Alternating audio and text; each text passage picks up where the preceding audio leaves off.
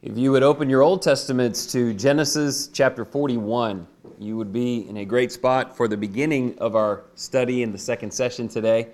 I do want to take the time I didn't have at the beginning to just share some thoughts of Thanksgiving. It means a lot to get to be here.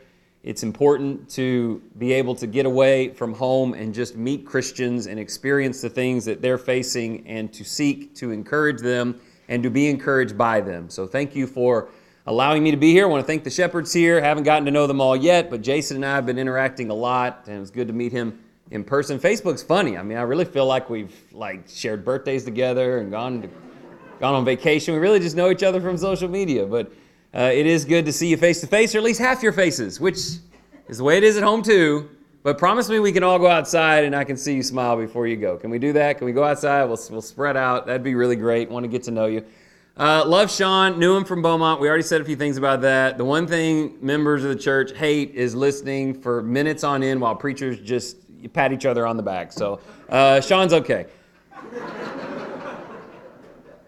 Uh, this next thing may make him uncomfortable. I don't know. We didn't run this routine through, but I do know uh, I do know Ryan really well too, and I know you guys love Ryan. They just had a new baby. Uh, saw him at East Shelby recently, and so you've been really blessed with some great teachers and I know that they've been happy with their time here with you. And so it means a lot to get to come and spend some time. And a very rare thing for me when out of state is Lord willing, please pray about this. On Wednesday, my wife is flying in. And she should be with us on Wednesday night. I really hope that she's able to do that. I want her to meet you.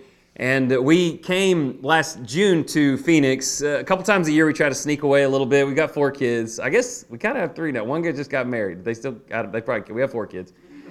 But we have, okay, we have five, I guess. So, uh, but we tried to get away. And last uh, June, I think, even with all the COVID stuff, we flew into here, and of course it was what like seven thousand degrees. And we drove up to Sedona, and we just fell in love with Phoenix and Sedona. The whole thing is so great. So she's coming back, so she can come be here with us, and then we're hopeful to head back to Sedona for a couple days at the end of the week.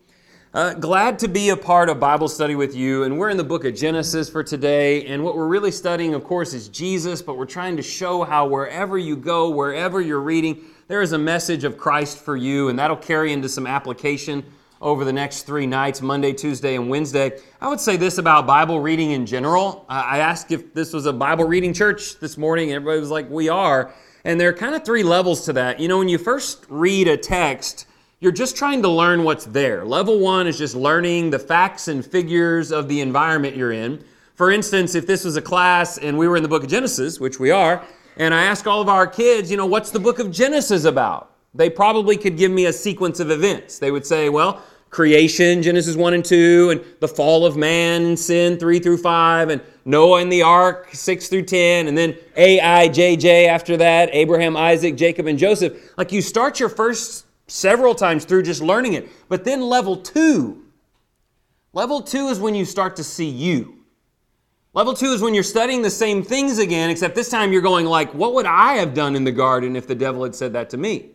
Or would I have spent 100 years, 150 years building a boat when I hadn't ever seen that before? Or uh, what if I had to offer my son this morning, Genesis 22? What if I had to offer my own son on the altar? What would I do? Level two is great. It's a great way to study. And if you're not doing it, you need to be doing it. These studies are about you and your growth. But level three, I almost said y'all. Do we say y'all here?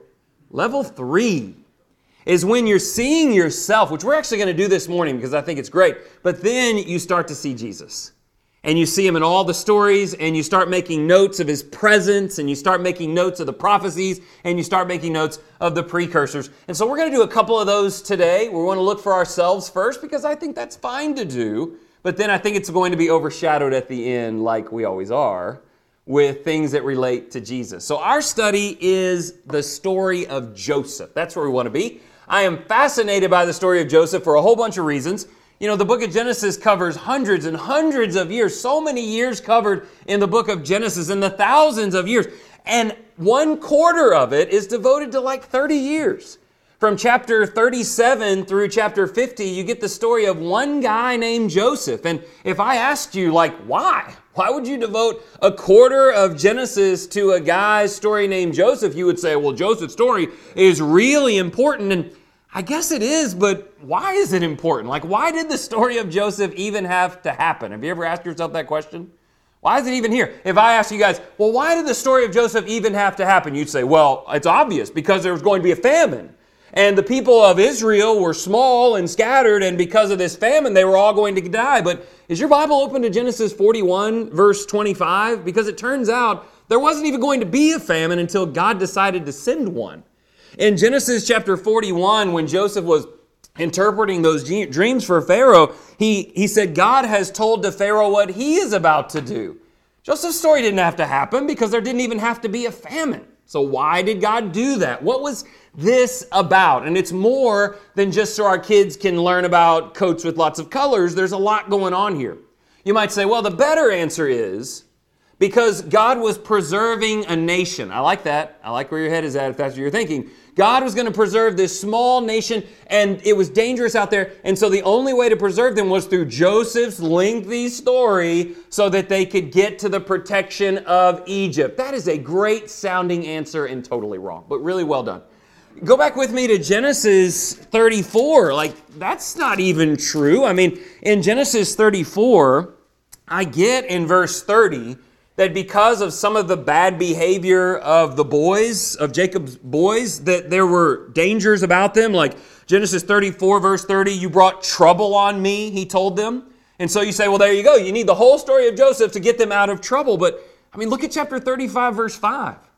In chapter 35, 5, it says, As they journeyed, there was a great terror upon the cities which was or which were around them, and they did not pursue the sons of Jacob. They were fine. They could have easily grown out there away from Egypt just fine. God was totally taking care of them. So I want to know what is this story about that takes up so much space? And I just want to talk to you a little bit about that today. I hope you find it interesting. Uh, I've talked to a couple of good friends working on this lesson, uh, several portions of it. Edwin Crozier is a friend of mine from Florida, and we worked a lot on this first part that I'm going to share with you, which is the idea of when you're studying the story of Joseph, you know, it's okay to look for you. And, and he helped me with that, and it went really well. And then a fellow named Ralph Walker was a big help on some of the things you're going to hear at the end. But I love studying with guys who, who can help me see things. And hopefully that's what you'll say when we're done here in, in just a few minutes. But you know, I guess I would ask this I would say, okay, the story's there for something. So let's start with this. How is Joseph's story valuable to you? And you know it, right? I, I, I, don't need to walk all the way through it. You know that, that he was this, this boy and he had these dreams and his brothers threw him in a hole and sold him into slavery and he ended up in jail and interpreted some dreams. And, and in the end, he gets, he gets restored to this great place of honor underneath Pharaoh and he delivers all of his brothers. I mean, everybody knows that story. But what does that have to do with you? And, and I think that it does. And if that's the way you read scripture, like, what do I need to learn? I think you're doing the right thing. I want to give you four things to consider. First of all, when I read the story of Joseph, it makes me ask a question like this. I mean, you may word it differently or not feel the need to capitalize every word. I have lots of shortcomings in my life. But how do I know? Like, you ever ask this question? I mean, what is God's plan for me? Uh, uh, I mean, we go through all this stuff. We've had the COVID stuff, and maybe some of you have had some economic things and some job losses, or or the sickness or suffered the loss of people that you love or, or this political thing. And, and you, maybe you got really involved in that and it didn't go the way you wanted it to. And you're wondering you know what is god's plan? Like how do i know i live where god wants me to live? I live in lindale. You guys live here. How do we know that's the right thing? And i don't want to start any fights today but the person next to you that you chose to marry how do you know if you chose the right one is, is that the one God wanted you to choose? Were you following God's plan for your life? Was He showing you signals and you ignored them? Okay, I'll stop now. But look, do you ever, I wonder about that a lot. Am I on the right track? Am I doing the right things? And, and look, we're not considering Jesus yet. We're just kind of in that level too. Like, I know the story now. Now, what's the story going to show me? And so, when I think about this, there are a few things that come to mind. First of all, here's what we know. This won't take long. We know four things. We know that God did have a big plan. That Joseph was a little man, and in his little story, God had a huge plan. I want to take you to Genesis 12, mainly because we, we didn't get a chance to do that in the morning session. The morning session, we were looking at prophecies about Jesus in Scripture Genesis 3, Genesis 12, Genesis 49. But in Genesis chapter 3, we learn that God has a huge plan for his nation. Verse 1 Now the Lord said to Abram, Go forth from your country, from your relatives, from your father's house, to the land which I will show you. And then we have the, the three promises that we all learn.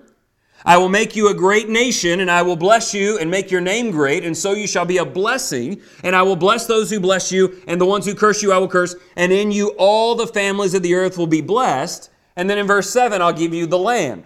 So we know that there were three big promises. You're going to become a great nation, you're going to get great land, and then ultimately, Genesis 12, 3, through you, this seed that defeats the devil will be born.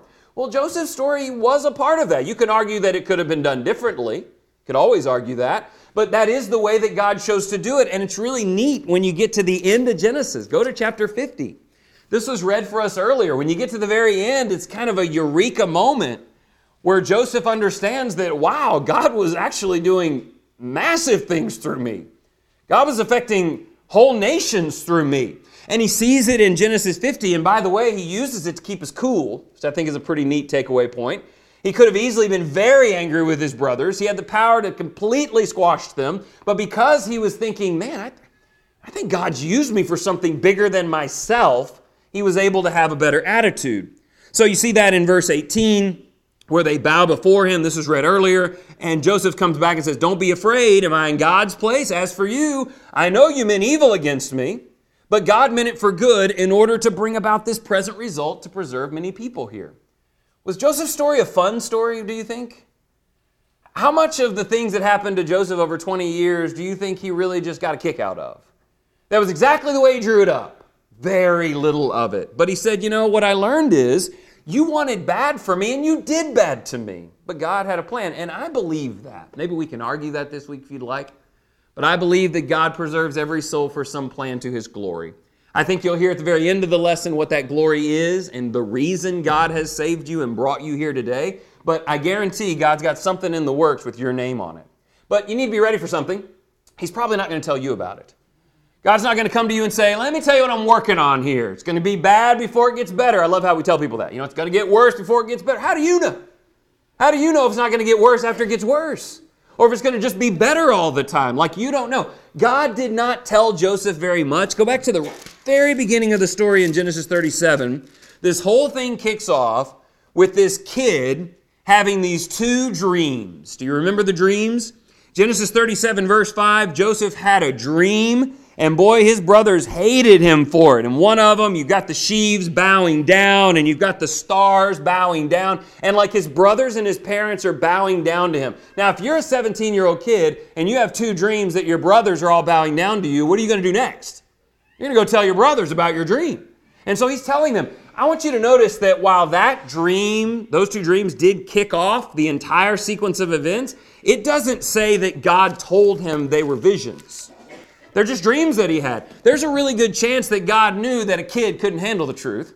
And so instead, he just shows him something and sets him on a trail. He actually didn't tell him very much. I do think it's impressive, verse 11, that his father, his father's been around a little bit longer. He's a bit more mature. He knows more. He takes those dreams, verse 11, and he says, I think I'm going to tuck that away in my mind. I, there may be something to that. But again, there's no indication that God told him. What I find really interesting, if you'll go to 42, chapter 42, this reminds me so much of Job's buddies. You remember Job's buddies? Job's buddies knew exactly what was going on. They knew exactly why it was going on, and they knew exactly what Job needed to do about it. They were completely, entirely, unequivocally wrong in just about every assumption that they made from their base point onward. Well, what I find really interesting is, is in Joseph's story, God will get involved, but Joseph isn't told much. When he's in, in jail, he's not told that that's a good thing. When he's going through all these troubles, he's not told. But in chapter 42, chapter 42 and around verse 21, it's interesting that later on his brothers, they think they know what's going on. This ought to be good. In Genesis 42 and verse 21, they said to one another, Truly we are guilty concerning our brother, because we saw the distress of his soul, and when he pleaded with us, yet we would not listen. Therefore this distress has come upon us. Reuben answered them, saying, Did I not tell you, do not sin against the boy, and you would not listen? Now comes the reckoning for his blood. Of course, they didn't know that, Jesus, that Joseph could hear them. But the point is, they think they're about to die as punishment, that God is punishing them for what they did, but that wasn't what was happening at all. In fact, the beauty of the story is they deserve to be punished for what they did, and at the end, Joseph just lets them go. So they're guessing. They think, oh, I know exactly why this is happening. They have no idea why it's happening. So I just need to give you that news if that's okay. Some Texas guy flew in to tell you that very often you will not know what the plan is, and God probably is not going to tell you, most likely because you're not ready for that. But here's what's really beautiful about it. While God did get involved some, mainly all God did was He just used Joseph's faith. He didn't have to tell Joseph, okay, this next thing's important, Joseph. This next thing's going to happen at Potiphar's house when this woman comes in, takes hold of you. That's where I really need you to stand up. God didn't tell him any of that. He just relied on the faith of a man of God. And so you can see that in the passages. I've taken you to chapter 39. We obviously could look at, at a whole bunch of these, but I, I chose the Potiphar's wife scene. In Genesis 39, verse 8, he refused when she propositioned him. Behold, with me here, my master does not concern himself with anything in the house and he has put all that he owns in my charge. There is no one greater in his house than I, and he has withheld nothing from me except you, because you are his wife. How then could I do this great evil and sin against God? Now, really, we could spend all day thinking about this. God's done nothing good for Joseph lately, by Joseph's estimation. He's in a situation where he doesn't even understand why his father hasn't come and gotten him, and yet God knows that no matter where you put this guy, it doesn't matter where you put him. You can keep him in the dark. You can stack the deck against him. This guy will honor me. And that's what made the story so good. The story's so good because even without knowledge, he's just acting in faith. There's a great little proverb here you can note later. By the way, we do have notes out for you. You can pick up all the notes for today, all the Bible references.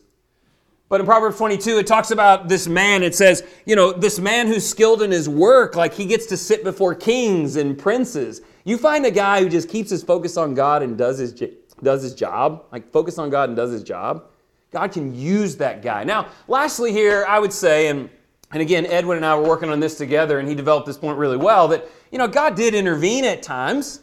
Sometimes Joseph knew he was intervening, and sometimes Joseph didn't know he was intervening, but you might be surprised with how few supernatural miracles happen here. You might think, well, Joseph's story worked out, God, uh, worked out well, but God was doing all this amazing things. Well, not necessarily so. There was definitely some of that. I mean, if you're in, in Genesis 39 with me and you're looking at verses 2 and 3, uh, this is where it says that Joseph is in Potiphar's house, and it says the Lord was with Joseph. So he became a successful man. He was in the house of his master, the Egyptian. Now his master saw that the Lord was with him, and how the Lord caused all that he did to prosper.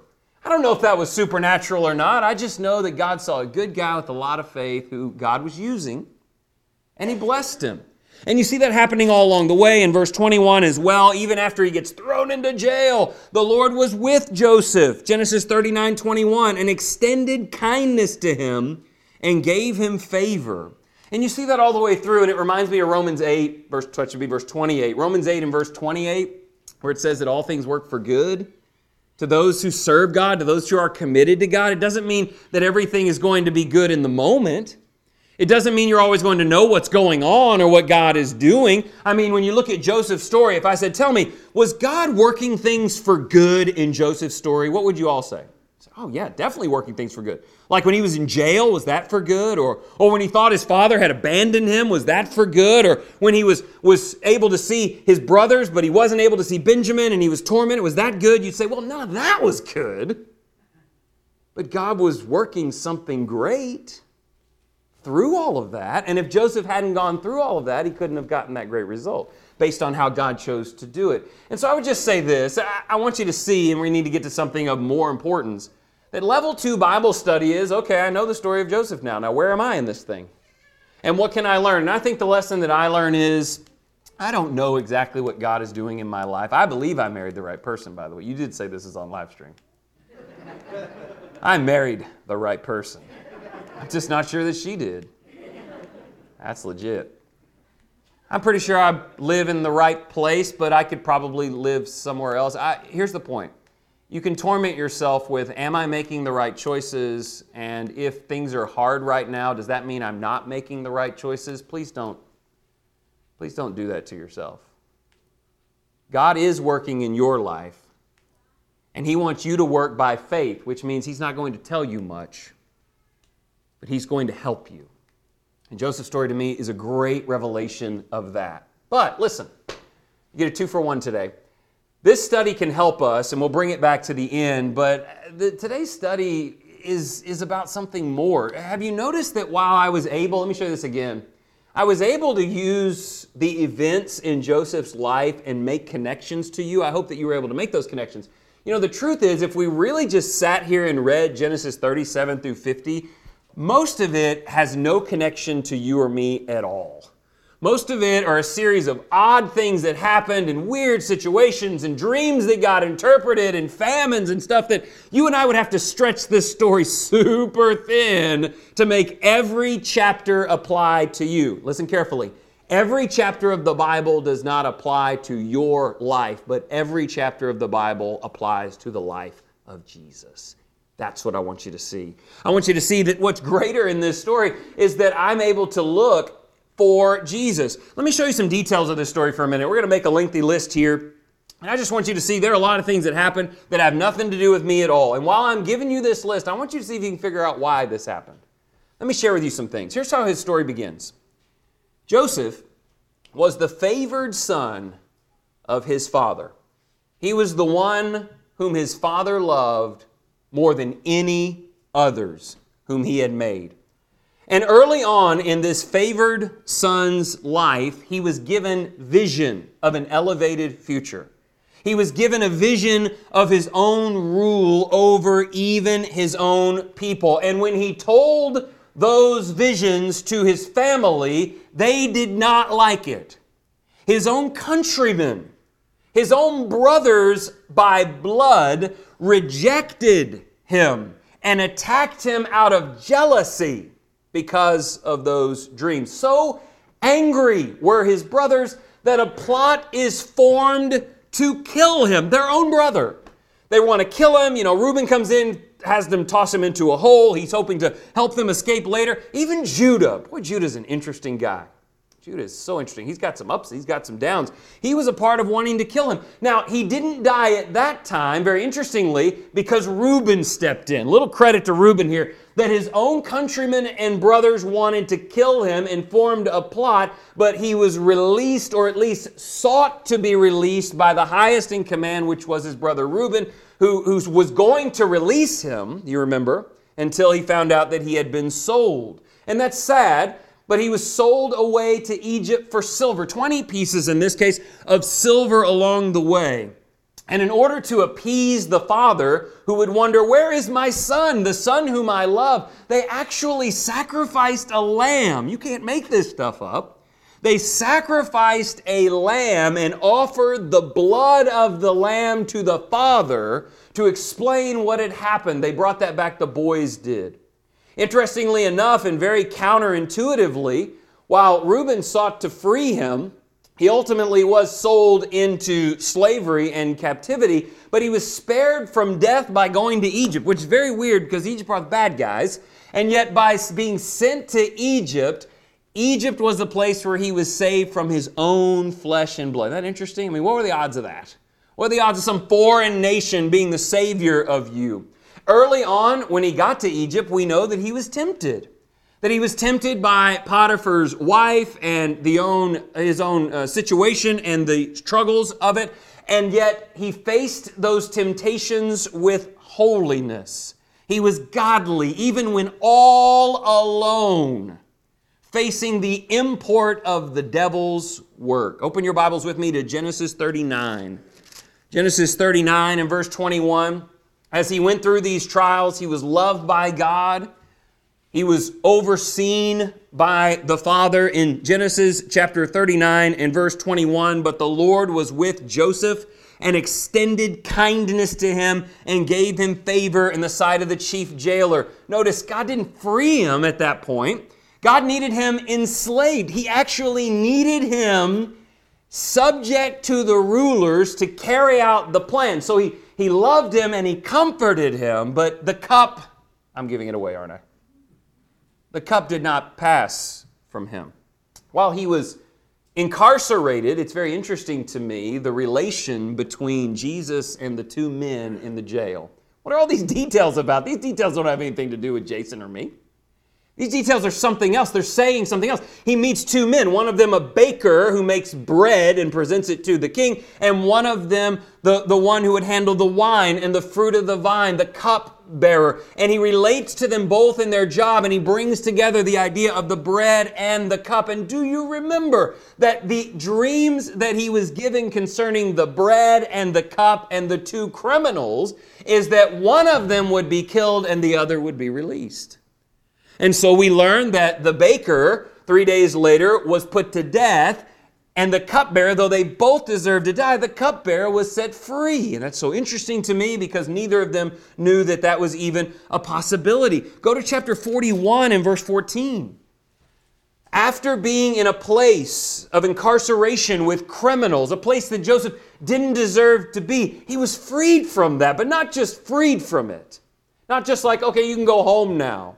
He was elevated to second in command of the entire world. You know that Egypt was the world ruler at the time, and Pharaoh owned the whole joint. And what we learn in chapter 41 and in verse 14 is that his clothes were changed. They, uh, Pharaoh sent and called for Joseph, and they hurriedly brought him out of the dungeon. And when he had shaved himself and changed his clothes, he came to Pharaoh. That's also very interesting that he was probably pretty scraggly and looked like death but they cleaned him up and put these new white clothes on him, and he's presented before Pharaoh. And ultimately, in this text, he is exalted to the place at the right hand of Pharaoh. None are below, or all are below them, and none are above them. In chapter 41 and in verse 43, yeah, maybe you saw this coming. As a result of the position that this man of faith who faced so many things in integrity, as a result of the new position, everyone from all the lands are called to come and bow down to him. Look with me, please, in Genesis 41 and in verse 43. He had him ride in his second chariot, and they proclaimed before him, Bow the knee. And he set him over all the land of Egypt. Interestingly enough, a little bit later in chapter 50, his own brothers bow down to him. And then ultimately, even those, watch this, I think you're going to love it. Maybe you don't love it. Even outside of his own brothers, those of every nationality needed what he had to offer. And they came and they bowed down to Joseph. Everyone is called to bow down to him. The nation is blessed by his bread. by the bread that he had stored and kept, so that when there was none left in the land and the famine of the world had taken it all away, they could come to one source of living bread in order to live. And then we read a little bit of it earlier the whole plan, the whole thing, every step of the way was sent by God to preserve life. Go to chapter 45, please. Chapter 45. We read chapter 50 a lot, and we'll do that one more time, but I want you to see the language here in Genesis chapter 45 and verse 5. Now do not be grieved or angry with yourselves because you sold me here.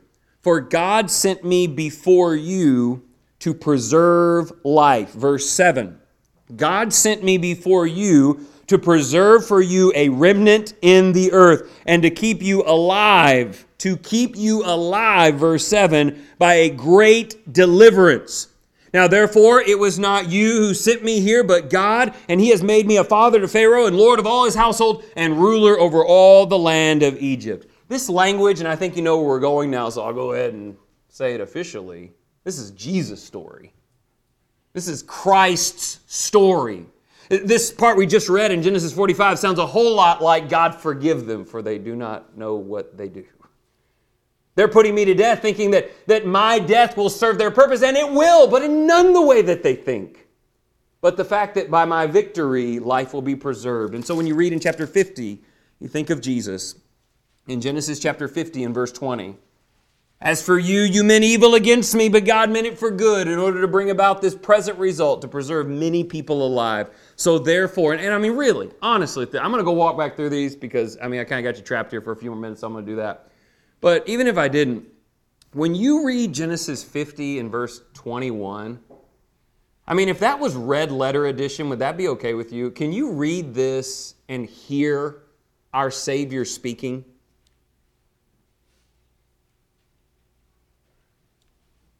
Do not be afraid. I will provide for you and your little ones. So he comforted them and spoke kindly to them. If I quoted that and said that's from Matthew 15, 4, would you be like, yeah, definitely? It sounds like it comes from the Gospels. So go back and look at this with me, and, and please turn your Bibles to John 6 as we get near the end of, of today's study. But, I mean, look back at this story. Jesus was the favored son of his father, given this prophecy from even the date of his birth that he would rule over the nations. And his own brethren attacked him, his own blood relatives against him, his people. They plotted to kill him. They sought his death in his adulthood. Interesting, it's an interesting connection. There are a couple of neat ones. One I, I didn't add that I'll, I'll add in a moment. Release sought by highest in command. It's interesting, when they wanted to kill him, Reuben was the highest in command and sought to free him, and that's the role that Pilate played later. Pilate's like the only guy who wants to free him, and he's the guy who's highest in command, but of course, it didn't work out that way. Sold for silver, 30 pieces of silver. He became, and this is so true of, of precursors. In, in precursor stories, there's usually some blood sacrifice that replaces the actual person. Like in Genesis 22, when Abram offered Isaac, Isaac didn't actually have to die, an animal shed the blood on his behalf. In this case, the blood that was presented to the Father was the blood of a lamb, not the actual blood of Joseph. But with Jesus, there's never a replacement. Have you seen that? There's never some animal that steps in and he doesn't have to do it. Jesus' blood was offered. Very interesting as a child, by the way. He was spared from death by, by Herod and all of his own countrymen in the attack by traveling to Egypt. He was tempted all alone in the wilderness, and yet he walked away unscathed. He was loved by God. God sent an angel in Luke's account to comfort Jesus in his trials. He speaks of the bread and the fruit of the vine as two things connected in every possible way his body and his blood. On the cross, one is they both deserve to die, both criminals, incarcerated with Jesus. One of them shows a measure of faith and is delivered to paradise, one is not. He's brought forth to second in command. We know that for sure. He's brought forth to that. Everyone is called to bow to him. By the way, you're called to bow to him now. You don't have to if you don't want to, but one day everyone will. Romans 14, everyone will. Philippians 2, every single person will. And it doesn't have to be just his own, it can be people from any nation, which, by the way, is what we saw in Genesis 49 today. When we were reading about Judah and the prophecy, he didn't just say your own people. He said when Shiloh comes, everyone will be called to obedience in you. And he was put to that great position. If your Bible's in John 6, we can look at these last two things. The nation is blessed by his bread, except there's no substitute for Christ. There's never a substitute for Jesus Christ. And so the bread that he provides is himself. And the preservation is by taking in he and he alone. Are you in John chapter 6? We can read just a little bit if you'd like. In John 6, beginning in verse 48. I am the bread of life. Not that I saved it up and I'll give it to you. I am the bread of life. Your fathers ate the manna in the wilderness and they died. This is the bread which comes down out of heaven so that one may eat of it and not die. I am the living bread that came down out of heaven. If anyone eats this bread, look at our last point. He will live forever. And the bread also, which I will give him for the life of the world, is my own flesh. Verse 54 He who eats my flesh and drinks my blood, has eternal life, and I will raise him up on the last day. And again, he did all of this for people like us who put him to death. You meant it for evil. I feel like I feel like sometimes when I'm journaling in the morning or writing prayers or thinking about Jesus, I can just hear Jesus telling me, Chris, you meant it for evil. The choices you've made, the sins you've committed, but I can make this story for good if you'll understand that your sins put me to death, but I came back to life to save the very ones who sinned against me. And that's Sean, that's me, that's everybody here. This is Jesus' story. Now, that's all I'm going to get to do this week. At home, we did Exodus with the Passover lamb and Moses and all this, and we're going to do Leviticus. They think, I told them we're doing Leviticus when we get back. Everybody's like, oh, Leviticus? Like, who does Leviticus? Beyond any letter you'll ever read in your whole life, the book of Leviticus is the Jesus story. The lamb and the priest.